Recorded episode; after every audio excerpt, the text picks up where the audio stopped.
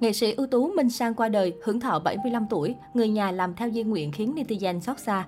Mới đây, gia đình đau buồn xác nhận nghệ sĩ ưu tú Minh Sang đã qua đời vào lúc 20 giờ 45 phút ngày 27 tháng 12 tại Cà Mau, hưởng thọ 75 tuổi.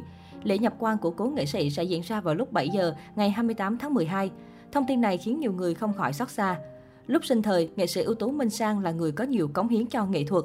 Nghệ sĩ Minh Sang chính là một trong bốn anh kép với nghệ danh bắt đầu bằng chữ Minh rất nổi tiếng ở Cà Mau gồm Minh Sang, Minh Đương, Minh Chiến, Minh Hoàng. Nghệ sĩ ưu tú Minh Sang tên thật là Đỗ Thượng Sơn, sinh năm 1946.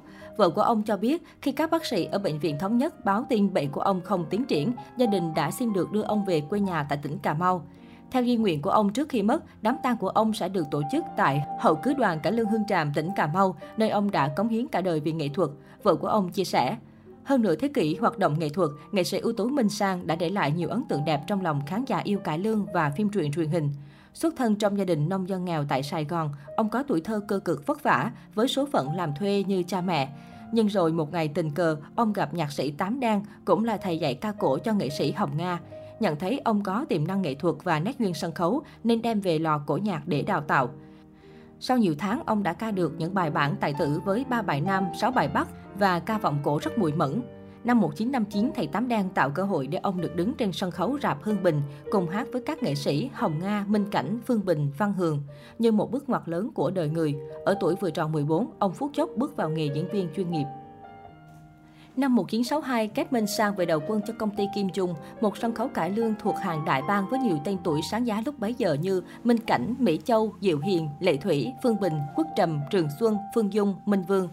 Bằng tinh thần chịu khó học tập và rèn luyện nghề, ông được khán giả dành nhiều tình cảm qua những vai diễn xuất thần trên sân khấu. Sau ngày đất nước thống nhất, ông được đoàn hương giả thảo, Phương Bình mời về biểu diễn.